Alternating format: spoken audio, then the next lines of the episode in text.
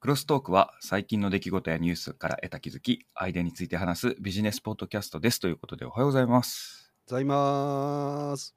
いやー、アクアエナジー100、うん。この間申し込んだっていう話をしたと思うんですけども、はい。水力発電の電気だけを使うという。はい。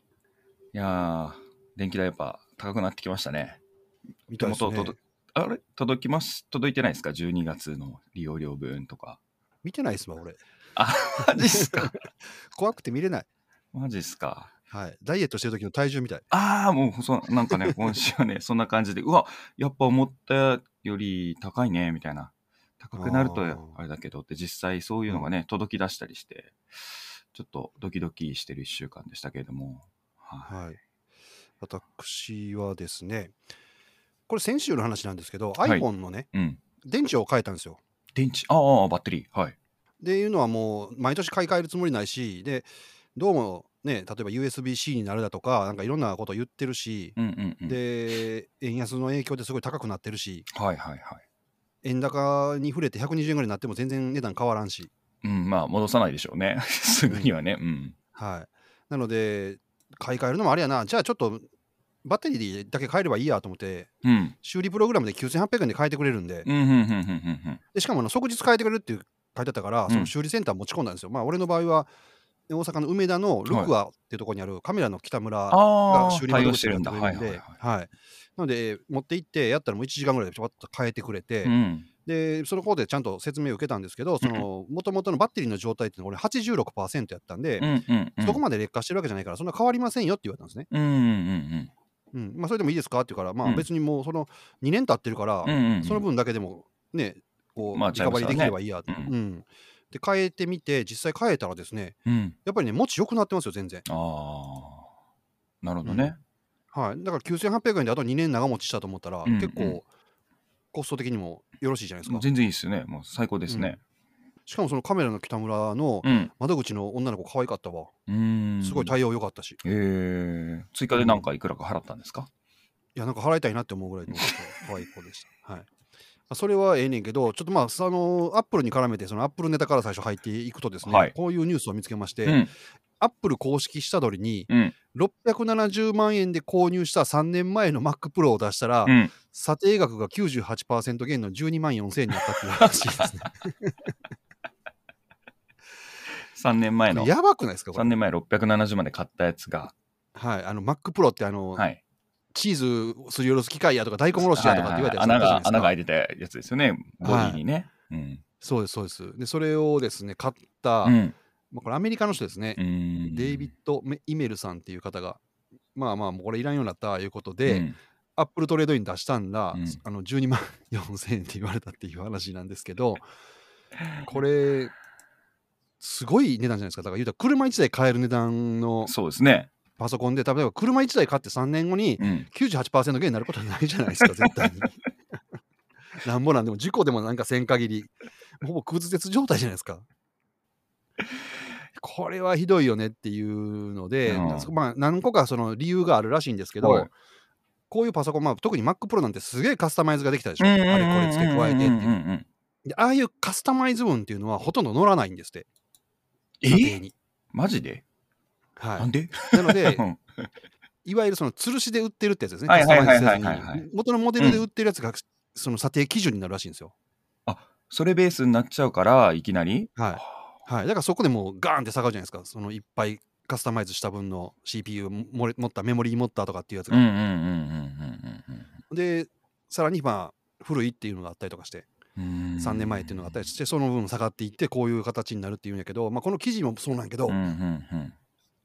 ちょっと前に俺、あのノートパソコン売って、はいはいはいはい。ありましたねで、。それもなんかちょっと状態悪いとかっつって返ってきて、で、箱だけ取られたから箱返さんかいっつって揉めて箱だけ返してもらったっていう事件がありましたけど、うんうんなんかね、いろんな記事とか、その、他の人の話聞いてると、はいあのアップルトレードインってね、あんまりね、対応良くないみたいで、全然ね、買い取る気ないみたい。ああ、なんかそうなんですね。うん、特に日本ひどいと思う、あれ。ああ、そうなんや。で、結局、それもヤフオクに出して、すごいうん。いいねで買ってくれる人が見つかって、うんうんうっんていう感じなんで、そのね、あの下取りはね。意味ないというか、あのもし、アップルで iPhone 買うときとかでも下取りしたらいくらになりますよって出てくるじゃないですか。あれね、信じない方がいい。絶対無理。うんなるほど。うん。実は僕も店員さんにね、iPhone 下取りかなんかをする話をしたときに、うん、あの、ここだけの話ですけど、あの、うん正規の買い取りよりも、うん、お店に持ち込むとか、自分で売るとかの方が絶対高いですって言われたことがあります。ああ。多、分、なんかそういうことは言っちゃいけないんでしょうけど、うんうんうん、査定っていうかその場ですると、そのほら、シート上に載ってるやつで見ても、これぐらいですって言われて、え、そんな下がるんみたいな話したら、うんうん実はね、みたいな、っていううん話をしかもその値段にならないからね。うんうん、そこにも満たないってことでょ？しょ、うんううんん。その基準額も低いけど、そこにも満たないってね。うんアップルの下取りはね、使えない。うんはい。というお話でした。なるほどね。はい。いやー、すごいですね。670万が12万。まあでも、現役でもバチバチバチ早い方じゃないんですかね、そんな。まだ使えるとは思うんですけどね、全然。いや、全然、使えるでしょ。全然どころじゃなくて使えるでしょ。まあ、ちょっとわからんか。まあ使えるけどな。うん。なるほどね。じゃあ僕ちょっと冒頭で電気代の請求とかが来てびっくりってはいはいはい話だったんで、ちょっとアクアエナジー100のお話をしようと思うんですけども、先月、はいはね、電気代高くなるからと燃料調整調整額が、選んで、もう見つけてきました、アクアエナジー100っていう話をしてましたと。うんうん。で、燃料調整額はこれはない水力発電のため、あ全くかからないっていうやつで、まあ、トータルで、えー今の燃料調整調整費だったら安くなるだろうという話だったんですけれども、これ、年明けたらですね、アクアエナジー100の新規受付が停止されておりまして、殺到したんじゃう。やっぱタイミング的にそうだったんでしょうね。うん。うん1月の11日をもって一時停止。となりましたと。まあね、水力発電っていう、もう元が限られてるから、供給できる電力量のね、タッパっていうか、まあ上限も決まってるんで、あれちゃう、クロストークの影響ちゃうか？いやー、それはない。それはない。うん。まあそんな感じな。えーで、時を戻そうとすると、はい。うん。やっぱ、そこを広くユーザーがひ広まってるっていうのもあるんでしょうね。うーん。東電自身でもね、まあ矛盾じゃないですけど、大きく値段が乖離することになるんで、そうですね。うんう。ん、そういうのもあって停止っていう話でした。で、なんかそういうね、資源価格とか事業環境の云々で、また新規再開受付するかもねっていう話は考えてますけれども、ということで残念ながら、これは。うん。でちなみに、電気料金の高くなる燃料調整費、調整う額んに対してあの国が補助を出すっていう話が決まっそうですねて、。うんはい。で、実際に実施されるのが2月頭からかな。分らしいんですよ。はい。で、単価でね、一律ね、どの電力会社っていうか、まあ、新電力会社とかも含めて7円になってるみたいなんで、うん7円割引してくれるの？はい、マイナスになってくれます。あで、個人、ご家庭のところに直接振り込まれるとかではなくて、うん電力会社に行政から渡る形になるのはいで、何も、補助金形式ね。そうそうそう、何も申請等もいらずに、うん。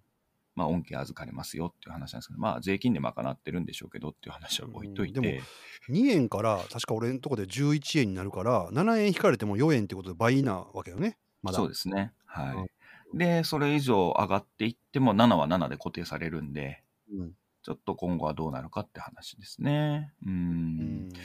で、もう一つね、これ、電力、電力っていう話ばっかりしてたんですけども、ガスの方も、おね燃料調整額っていうのついてまして、はい。ガスも爆上げしてます。あ、そう。あららら。ガスも爆上げしてますんで、うんちょっとこっちもね、で、こっちはね、アクアエナジーはないので、ガスまなんで。ね、うん、水力でガスは作れへんからね。そうです、そうです。ちょっとこれも探してみたらね、いや、ガスじゃないですみたいなのはあるかもしれない。いや、無理か。ガスか。無理でしょう。うんうんうんということで、こっちもね、爆上げになるんですけれども、こっちもね、その国による燃料費調整単価って言ったところの、燃料費っていうか原料費っていうふうになるのかな、ガスの方になると。ああ、なるここほど。もね、はい、調整単価を算定して値引うきんされるみたいなお話になってますんで、ちょっとこっちはね、金額通達見てないんですけれども、こっちもいくらなのかな？まあ、こっちも安くなるっていう話はありますが、うんとはいえ、めちゃめちゃ高いですね。なるほどね。うん。でももう円120円台ぐらいまで来たのにさ、うん。どっかの新聞は180円とか200円になるとか言う言ってたよね。確か あ、そうなんですか。どっかそうなんですか。はい、なんか経済のこと書いてる新聞は。ああ、で、何系 FX やりましょうとかって言って進めてたと思う確か。やばいな、あいつやらと思って。やばいっすね。外貨預金やりましょうや。間違えた。FX じゃない。外貨預金やりましょうとかって進めてたと思うんですけど、うんあれ、や、それで乗ってやった人、多分もうその時から20円ぐらい下がってるから、大損こいてると思うんだけども、まあまあね、相場知ってる人は、あ新聞に載ったってことは、もう、あの、終わった。うん、そう、終わった。手じまいだなっていう、最後のシグナルみたいな感じですからね。はい。あなるほどそういうのに、だからそういうの調整費とかも早くね、下げてほしいですね。もう。いや、これはね、為替だけじゃないっすよ。あもちろん為替は一つの要素やけど、はでも為替がそんだけ下がったんやから、ちょっとぐらい。い下げれるでしょうって話だと思うんだけど、いや、どうなんでしょうね。こういうのって下げるのかな。いや原材料がもちろんもうそもそも上がってるっていうのと、ううんん、その為替価格っていうのとっていうのがあるから、あともう一つはね、これが上限撤廃しますとかって告知前から超えてるっぽいんで、うんそこをどう儲かってからとかってなるかもしれないですね。わかんないですね。やらしいな。何でもそうやって一回取り出したらもうやめへんからな。あ、そうそうそう、もう上げたらね、やめないでしょ。うん。うん。この間も高速道路の料金、何年やったっけ？2000何年かまでう。うん、で無料化するって言ったの50年延ばすって話でしたよね。また、うんうんうんうんうん結局もう永久に無料にならないでしょ。うん。うん、ならないですね。だってこれから50年延ばされたらさ俺もう死んでるもん多分。100歳超えてるから。おー。わかんないですよ。なんか、コンピューター上に電子体としてなんか生きて コンピューター上に残っても俺高速道路乗られへんやんそしたら。乗る必要ないやんだってもう高橋チャットボット。タカボットが 来てるかもしれないです。うん。すべての記憶をぶち込んで、はい。うん。なるほどね。はい。というお話でした。はい、はい。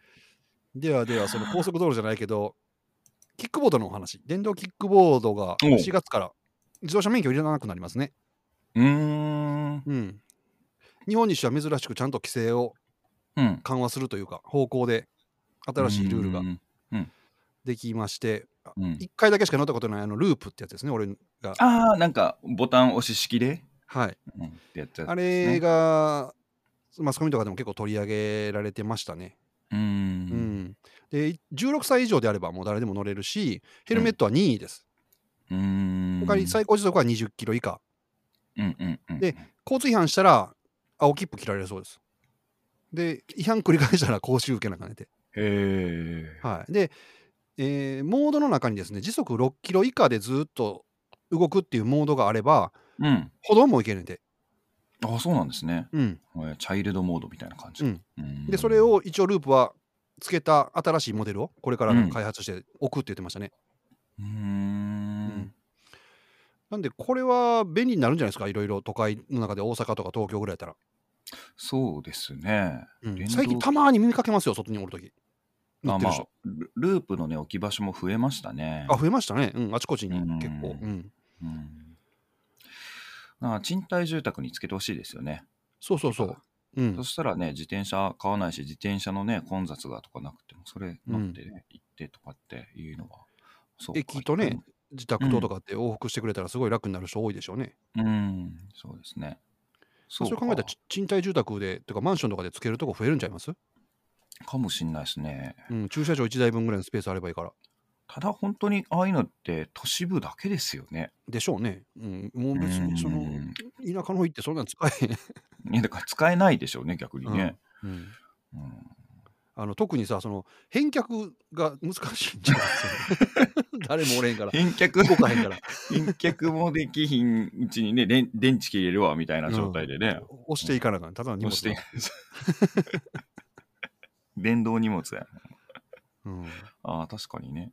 あとね、段差とか坂道弱いですよね、多分ね。えっとね段差はちょっと怖いですね。確かに、ね。坂道はね、でもそこそこ登りますよ。あ、マジですか。うん、うんそこそこ、うん、ちょっと乗ってみようかな。段差一はね、回試すのありだと思う車ってあの、車輪がめっちゃちっちゃいですもんね。ちっちゃいうんうん、から、でもねそんななんていうのロードレーサーとかみたいに細いわけじゃないから、うんうんうんまあまあ厚さあるんでちょっとぐらいの、まあ、段差っていけるかもしれへんけどただあんまりスピード出して段差突っ込むのは怖いっすね、うん。うん曲がるのも曲がんないですからね、あれはね。うん手で曲げるやつじゃないから。はいなるほど。ちょっと乗ってみたいと思います。ありがとうございます。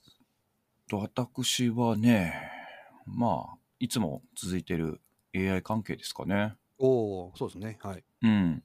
マイクロソフトが、まあ、現地時間だからアメリカの方の1月16日に、今まで紹介してたようなチャット GPT とか GPT-3 とかのオープン AI さんと提携して、うん。マイクロソフトのクラウドサービスに Azure っていうのがあるんですけれども、はいその上でオープン AI のサービスが使えるようになると。っうんていう、まあ、一般提供の開始を発表しまして、うん。うん。で、近日中にはもうチャット GPT も使えるよっていうのになってますね。うん。まあ、もともと出資してたのがまたさらに最近すごい額増資して、うん。してましたね。うん、一方でマイクロソフトさんはね、1万人カットしたり、レレイオフしたりとかもされてましたけれども、あとあれか、完全、有給が無限になったみたいなやつとかですよね、本国。ん？有給が無限になったんですか？はい、有給取得日数って皆さんなんか上限みたいなの決まっ。てるっていうか、まあ、上限っていうか、これぐらい上げなさいっていうのがあるから、うん。そこをみんな守ってとかってなってると思うんですけれども、で、いくら消費しろみたいなのあると思いますが、いや、これがね、無限になったってやもうやってましたね。まあ、いろいろ、いろいろ動いてるっぽいですね、マイクロソフトさんもね。すごいですよね、どんどん変わっていくの。ううん。ん2023やったら24年にはオフィスにも搭載されるんですよね。うーん、ああ、そうだそうだ、ビン、そうそうそう、ね、ビングに統合したりとかあ、いろいろ。ビングはもうちょっとですぐ乗るんですよね。ねもう近かったと思う。うん。そうそう、ダリとかも統合するとか言ってるんで。うん。で、これで構図としてマイクロソフトとオープン AI で、Google 側ってやつですよね。Google と、まあ、ディープマインド社はうん Google のアルファベットの傘下なんで、Google 陣営と、まあ、MS と陣営みたいなそうなって、うん。はい。で、Amazon はどこ行った？みたいな話になってるそうですね。ないっすね。ね。話が 確かに。Amazon どこ行ったんだろでも AWS にね、載せればいいのにね。う。うあんなに使んどわれてんだから。いや、だから提携してくんないとかあるんじゃないですか、やっぱりあ、。そうか。まあ、Azure に載せるからね。うん。まあ、AWS でサーバー立てて、そこのね、Python とかでインストールしたりとか、使えるようにするのは全然あれなんですけれども、チャット GPT の API ね、つなげば、それはできるんですが、うん。なんかシームレスな連携みたいな。ね、でもね、Bing に載せるときにね、うん。あれって、俺らでも今、ある程度使うとお金払わなダメじゃないですか。うんうんうんうんうん。だからやっぱ利用制限とかかかるんですかね、Bing で使うってなったときにみんなは。あ、なんか出資して特別ななんか契約してるみたいですよ。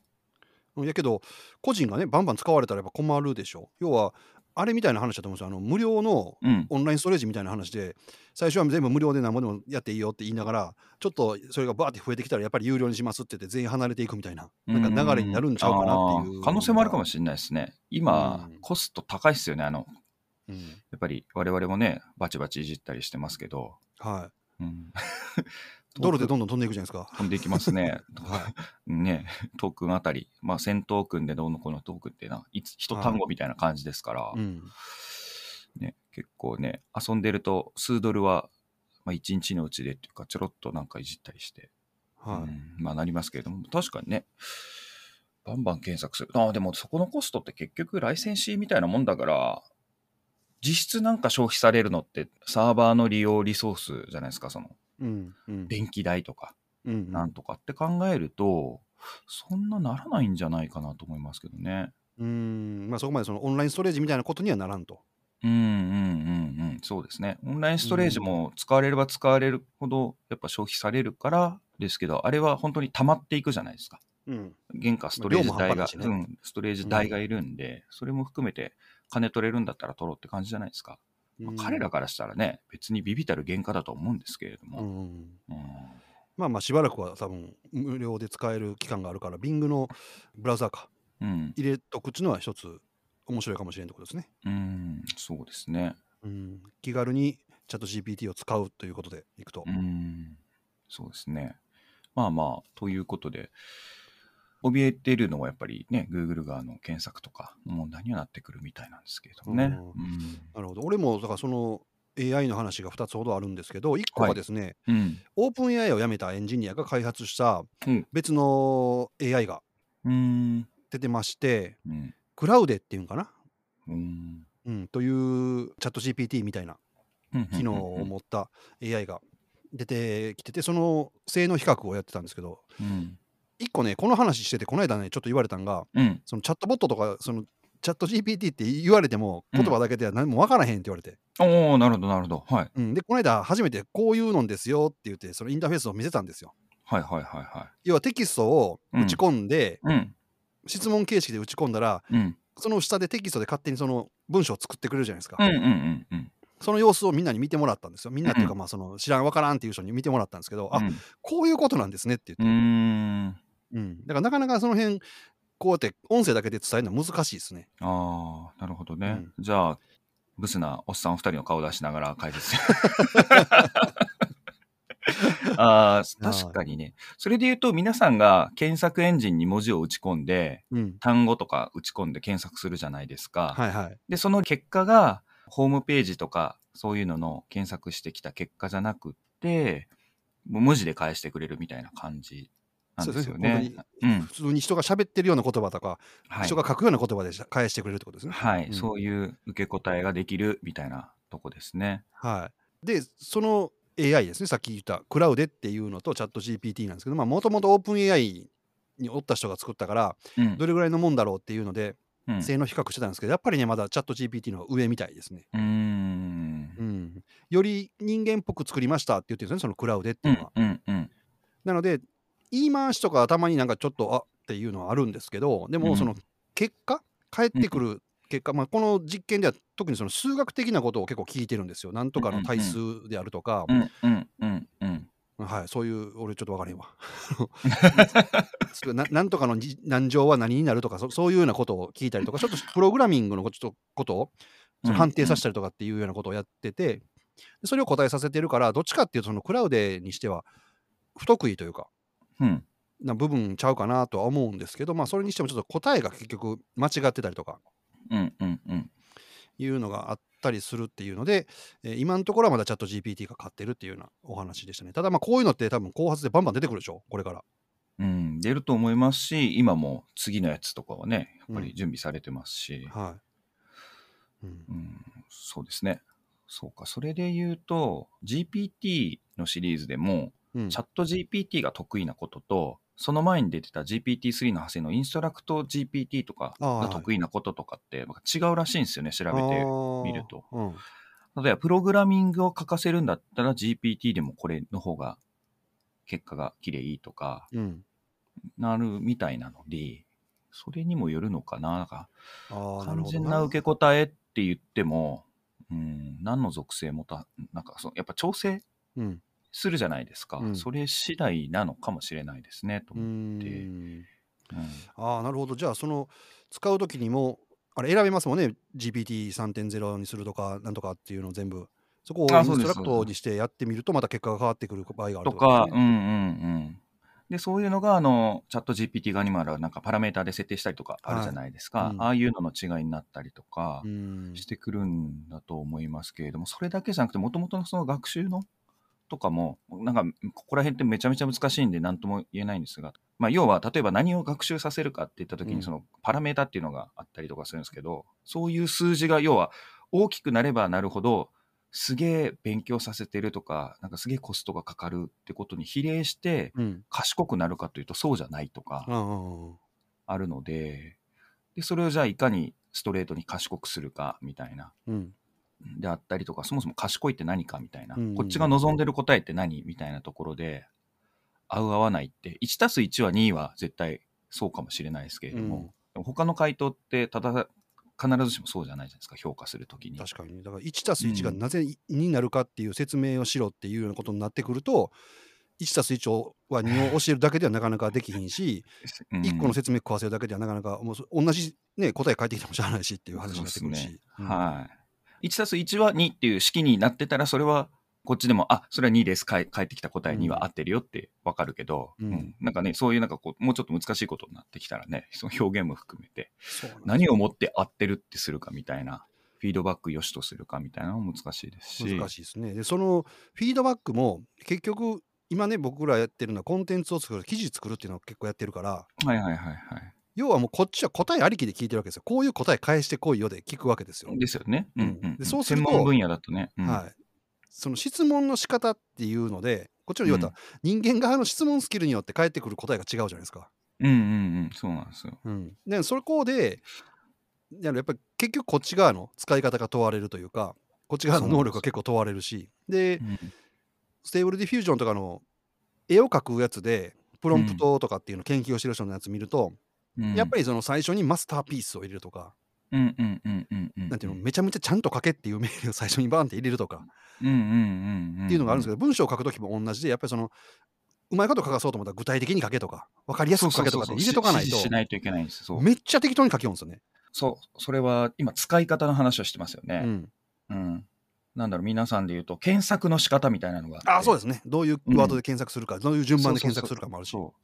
キーワードをどう入れるかとか、うんそれとか命令文としてプラスとかマイナスとかつけると、その単語がない結果が返ってきたりとかってするじゃないですか。っうんていうように、なんか使い方もめちゃめちゃ重要なんですよね、使う人はね。うんそれもそうですし、もともとのそのモデル、モデルっていうその、こういうのがすごいって、その AI の言語のね、その、ロジック作るときもそうですけども、使い不音もそうですし、それもね、うん使い方でいろいろどんどん進化してますし、あれはもちろん俺らが使うことによってちょっとずつ進化してるんですよね。あ、なんか見たいですよ。ううんん。でえっとね、バージョン書いてありますよね。おえっとあ、書いてる書いてる。うん。本社の方のね、チャット GPT の左下見たらいついつリリース版みたいな、どんどん上がっていってて、うん倫理的に答えなくなったりとか、以前はね、それをかいくぐるために私はあなたを訓練する教官ですと。それ分かったら何々と答えろみたいなのを打つと、はい、分かりましたみたいなのが返ってくるタイミングがあって、それ返ってきたら、なんか銃の作り方とかそういうのも教えてくれるみたいな とかってやってましたけど、なるほどね。すげえな、その使い方。それがハッキングされたっていうの。今それも対策されてるっぽいですけどね。なんかねうんまあでも知ってる人はまたなんか違うのなんかやってる。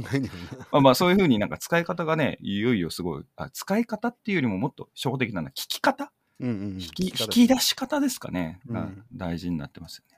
まあでもこれ人間同士の会もそうじゃないですか。まあそうですね。うん。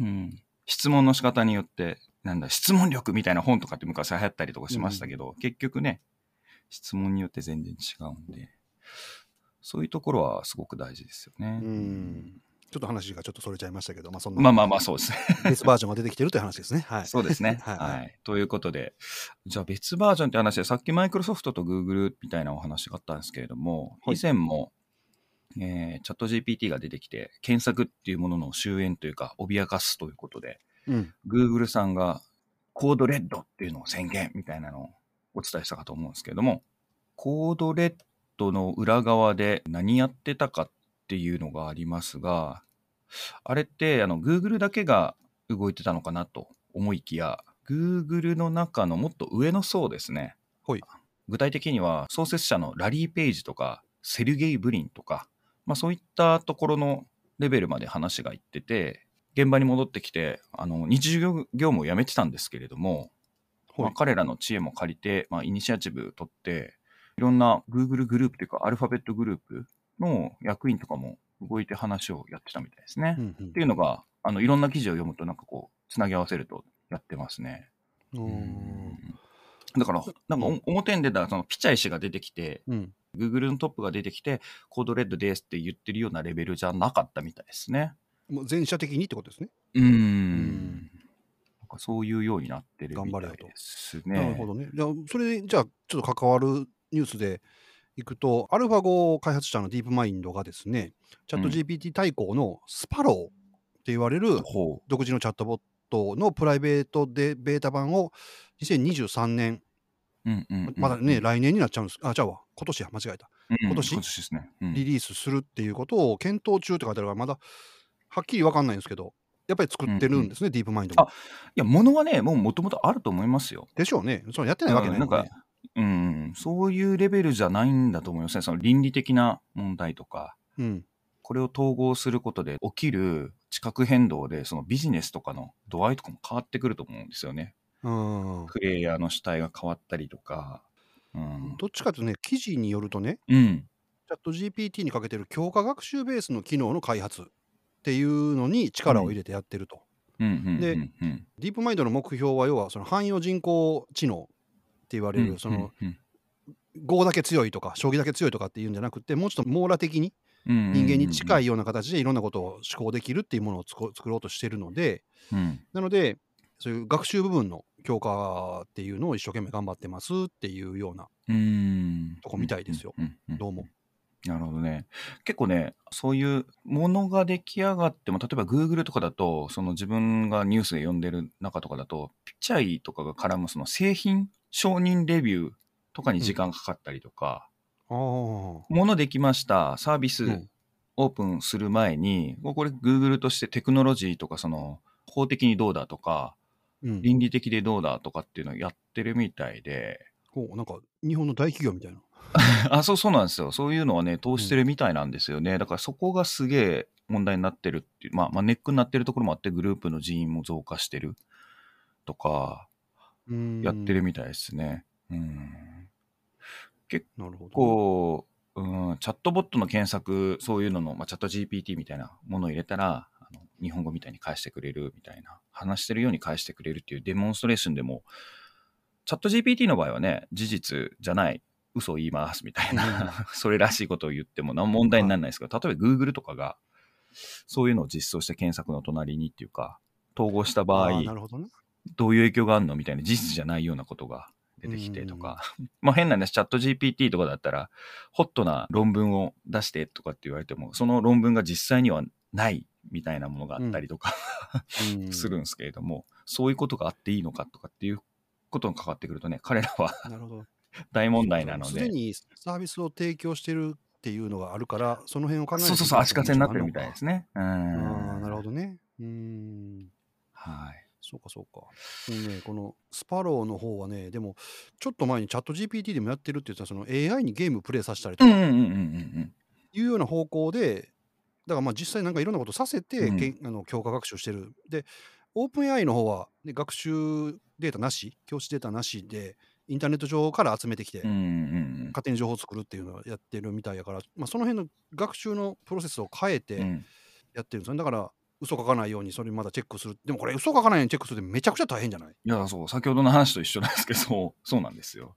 ねえ。で、うん、自然言語処理だから、例えば単語の意味一つとっても、うん辞書みたいなものをこっちで作んないといけないんですよ。コーパスっていうんですけれども、そういうのすら、いや、専門外の領域も全部作るわけですよね。うん。ってなってきたときに、使っていいデータって、法的にとか、出どころ大丈夫かとか、うんそういうのの精査から含めてっていうのがまた大きな制度に関わ、あの制度っていうのを品質に関わってきたりとかもしますし、結構大変なんですよね、思ってるよりね。何でも食わせりゃいいみたいな、なんとかディフュージョンの時じゃないみたいな。まあ、それもね、だから問題になってて、ノー AI とかになったのと一緒ですから、うんはい、権利関係とか、例えば辞書1個取ってもね、何々の解説をした文章を作った人、そこの会社の権利になるわけじゃないですか。うんうんで、守られてるものとかになるから、とか。あいやりますまあね、そういう人やったらまだマシかもしれない。まあ人でもいろいろあると思うんだけど、要は、Google って全世界に提供してるから、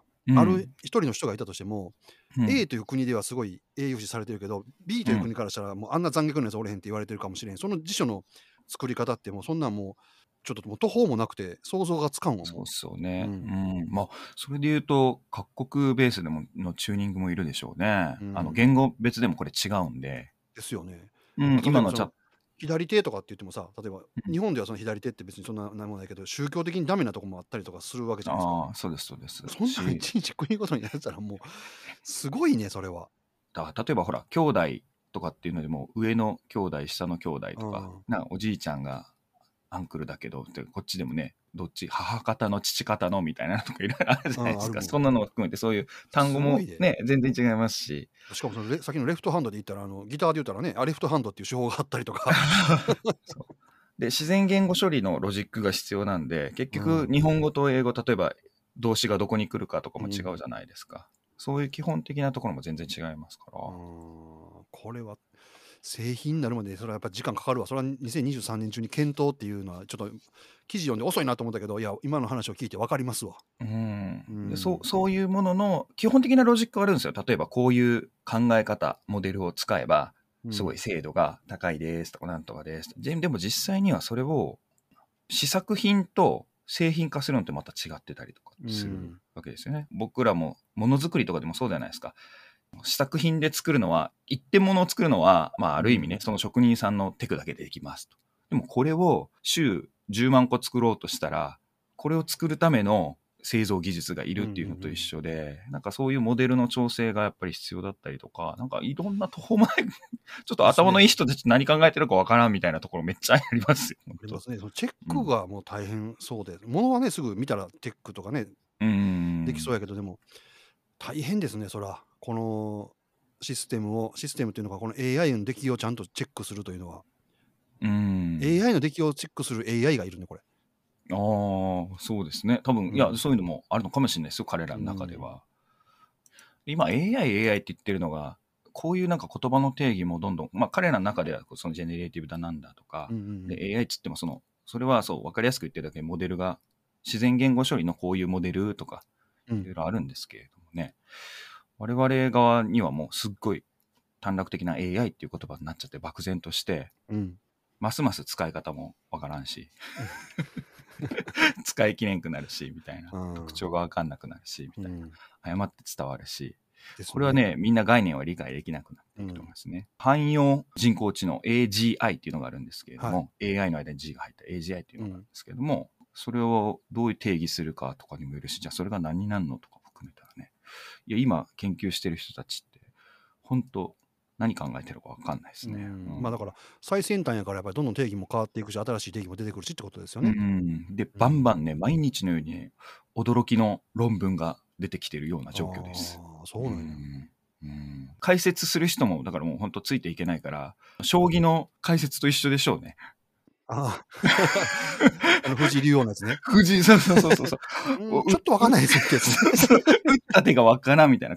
解説の人も相当すごいのに、打った手がわからんみたいな。だいぶ先になってから、ああ、ここで聞いてきた。そう、なんて目かなって、ああ、この論文がもうすでにこの時出てたうんみたいなとかもあるし、理解する人が多いと、その価値がわかるから逆に、なんて目先のものじゃなくても、うんああ、すごいすごいっていうのも生まれてきてるし、さらに、それが繋がった3ヶ月後ぐらいに、あれ？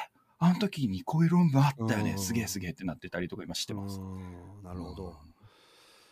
すげえ世界だ。空中戦になってきたな、話が。絶対伝わらんわ、こんなの。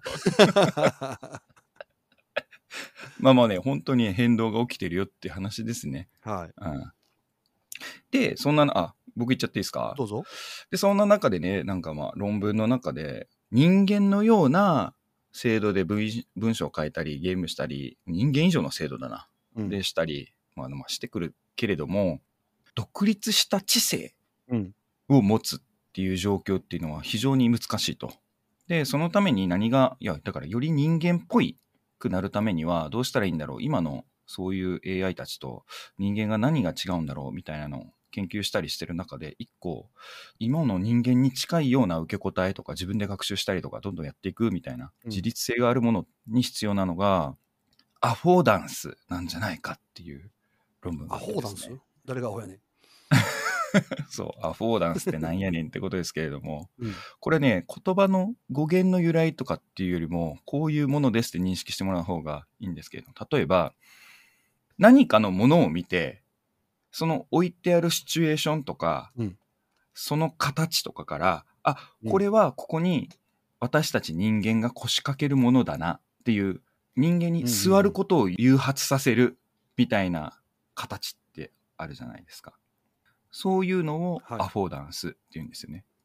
うーん、なんか引き出してくれる。例えば、ドアみたいなのがあって、握りやすい、こういう、あ、これ回して、こうしたらここが開いて、まあ、ぼ私は向こうに行きたいっていう願望を達成できるんじゃないんだろうかっていうドアノブみたいなのがあるとか。で、それの形が 悪かったりすると、誘発されないから、これドアノブなのに、ここをこうすれば向こうに行けるものなのに、開けることができなかったりとか、うん。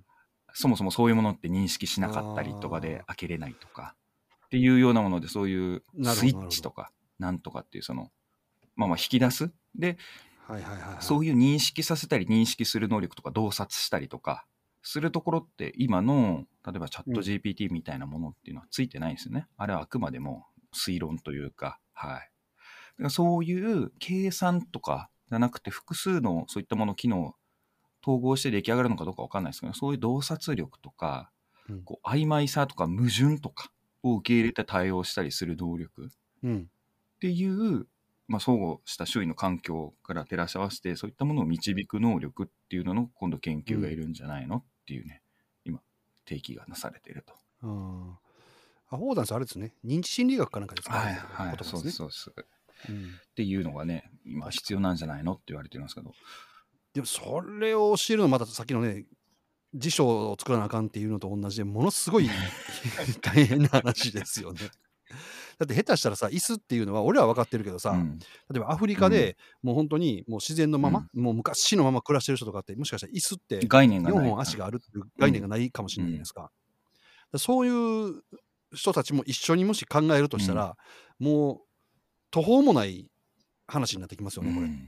うんそうなんですよ。まあだから椅子、うんそうだな。椅子今4本足って言いましたけれども4本じゃない場合もあるわけじゃないですか。いっぱいあるからね、うん。3本とか、ま足がいなんか丸太みたいなのに座られたら足1本やしね、うん言うたら。ここもね結局今のやつと一緒で確率論みたいなものなんでしょうけどね。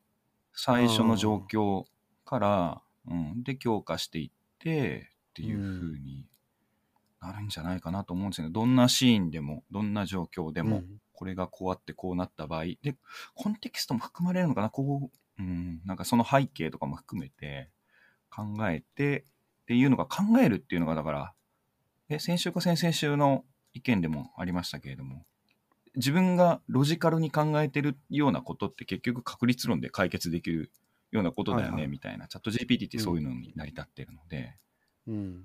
そう今までのコンテキストからだいぶ絞れあそうそうそうこういう言葉が言われた時、うん。次はこういう言葉が適切でしょう、っていう 単純に言うとそういうロジックなので。だから将棋の話をしてる時の駒と、会社でなんかこう古希使われてる時の駒っていうのは意味が違うっていうそのコンテキストから分かると含めたり、ですね例えばはい、でこう言われたら返しはこうですっていうのは言われると大体喜ばれるみたいな、みたいなうん。感じの返し方だから、そういうので学べるんじゃないかなと。基本的なだからアプローチは一緒なんじゃないかもしれないですけれどうも、んそれもだから山ほどいっぱいいろんな学習データがあれば、うん。それから判別はしよるということですね、うん。コンピューターは。うん。じゃないんじゃないかなとはね言われてるんですけど。まあまあと思うんですけどね、まあ、い一応次なんかそういったと分野も必要なんじゃないのとか次進化するにはどうしたらいいのかみたいなことも並行して今騒がれてますね。ね。うん。うん。いやー奥深い。この世界は奥深いけど使ってみれば使ってみるほど、これはなかなか普通の人には、っていうかまず普通の人にはって言い方があれだな。なぜこれを使わないといけないかっていう、モチベーションがない人には、なんじゃこれっていう話やなって今思うね。ああそうだな。すごいんやろうけど。うん。でそいううそれが何なんですよ多いと思う。結局。うんうん。そうなんですよ。俺は今たまたまこうねいろんなコンテンツを作るというテスト、うんいろいろやってチャット GPT ほぼ毎日のように使ってるから、うんこういう使い方してみようああいう使い方してみようっていうのを言うたらもう毎日のなんかアイデアが出てくるわけですよ、うんこういう質問をしてみようとか、うんこういう順番でやったらどうなるのとか、実はそういう細かいこと、うん。でも結果変わってくるんでそれを見てて面白いなと思って使ってみようってなるんやけどこれが何もなかったらだからあの昔俺プログラミング勉強するって時にさ、あの数学に言われたのが、何を作りたいんですかってうん言われたんですか、何をがないから全く勉強が進まないんですけど、うんうんうんうん今回に関してはもう明らかにこれを作るとかっていうのが一個明確なものがあるので、うん。すごく使えるって使えますね、うん本当に。学べるし。そうなんですよね。6ヶ月前、絵の世界にそれが起きたんですよね。で、そこで使ってみて、まあ素人の人もすぐ絵ができるみたいなんで、わーいとかって言ってたけど、結局今続いてる人ってそのうちの何パーなの？みたいな。で、続けてる人っうん。てそのプロンプトの達人みたいになっちゃってきてて、あもう達人だから多分ねこれ聞いてる人またこれも分からへんと思うんだけど1個の絵を描くのに多分50個ぐらい単語並んでますしかもその並べ方もそのやっぱ。匠の技があって。だから、検索の仕方と一緒です。最初に用語どう持ってくるかとか、でそれの並べ方が言ったらうんうんうんうん。検索やったら3つぐらいで済むけどあれそう書かすのは50個ぐらいバー並べててそれの解説ページとかもあったりしてそうそうそうそう。めちゃくちゃ面白いですねう。ん、そううんそういうののテクニックの違いになってきてでやっぱり追求してる人とやってない人で全然あの結果出てくる絵が違いますからね。違いますねうん。です自分、うん、本当ツールだから自分のやりたいように操れるみたいになってきてますよね。うん、エクセルのとかパワポの達人みたいな感じと一緒ですよね。あそうですね。確かに。あれも使いこなせばすごいツールなんやあそうそうそうそうそうそう。うんうんステーブルディフュージョンとかたまにこうね使ってみるんやけど俺が使ったら、うん特にアジア人出すともうカッパみたいなバケモンみたいなのしか出てこない。で、なんじゃこりゃ使えへんなみたいになるなんじゃこりゃうん気持ち悪い絵しか出てこない。ゃ。はい。ホラーみたいなんで俺。うんだから、概念で言うと多分、チャット GPT は身近になると思うんですけど、検索と一緒ですよね。昔皆さん検索多分使ってなかったんですよ。20年前とかって。うんうん身近にインターネット、PC からしかアクセスできない30年前とかになってたら、やってなかったですよね。うん検索。でも今もう検索は手放せないはずですよ。やし、検索リテリテラシーって言われたりとかさ、検索スキルって言われたりとかしますもんね。そうそうそうそう。それ次第でね、やっぱ世の中の質が違う。だってねその回答を今の人はね、査読付き論文でも何でもないのに読んで、それを信じちゃったりするわけでしょ？うんうんまあ我々からしたら、アフィリエイターブログとかも出てきて、誰かのコピペで、それをちょっと文字変えようやって言って変えたがために、大元の意味と全く違うことになったりしてるものとかが、SEO 対策で上の方に出てきたりしてて、なんとかサプリすごいらしいでとか。あ、そうそうそうそうそうそう。っていうのを信じちゃうけれども、それを、が引っ張ってこられるのが違うものがなんか出てくるのかって、その人の検索スキルで。うんで、自分で起こした行動だから、うん強化学習になって、いや、これは正しいと思うみたいな。なって、違う人生を歩んでしまうみたいな。その人の中でも世界線が分かれてくるみたいなね。だいぶ分かるよね。そう、人生のクオリティになってきてますけれども、それが今度は10年後とかは、検索結果ではなくて、さらになんかブレンドされたものが、謎の ものから返された答えを信じて生きていくっていう風になっていくから、うん。やばいですね、これは。やばいですようん。人の人生が変わるよ。まあまあ、そんなところではい今週はこの辺で終わりときましょうか。うん。はい、今週もちょっとね、AI のいろんな楽しい話ができましたが、この配信いいなと思ったらまたいいねボタンとか、うんグッドボタンとか、うんチャンネル登録ボタンとか押していただけるとありがたいなというふうに思います。いや、やめた方がいいかもしれないですね。なんでな何の話かちょっとよくわからんなってきますね。伝わらんと思う。これもはい。ということで、良い一週間をお過ごしください。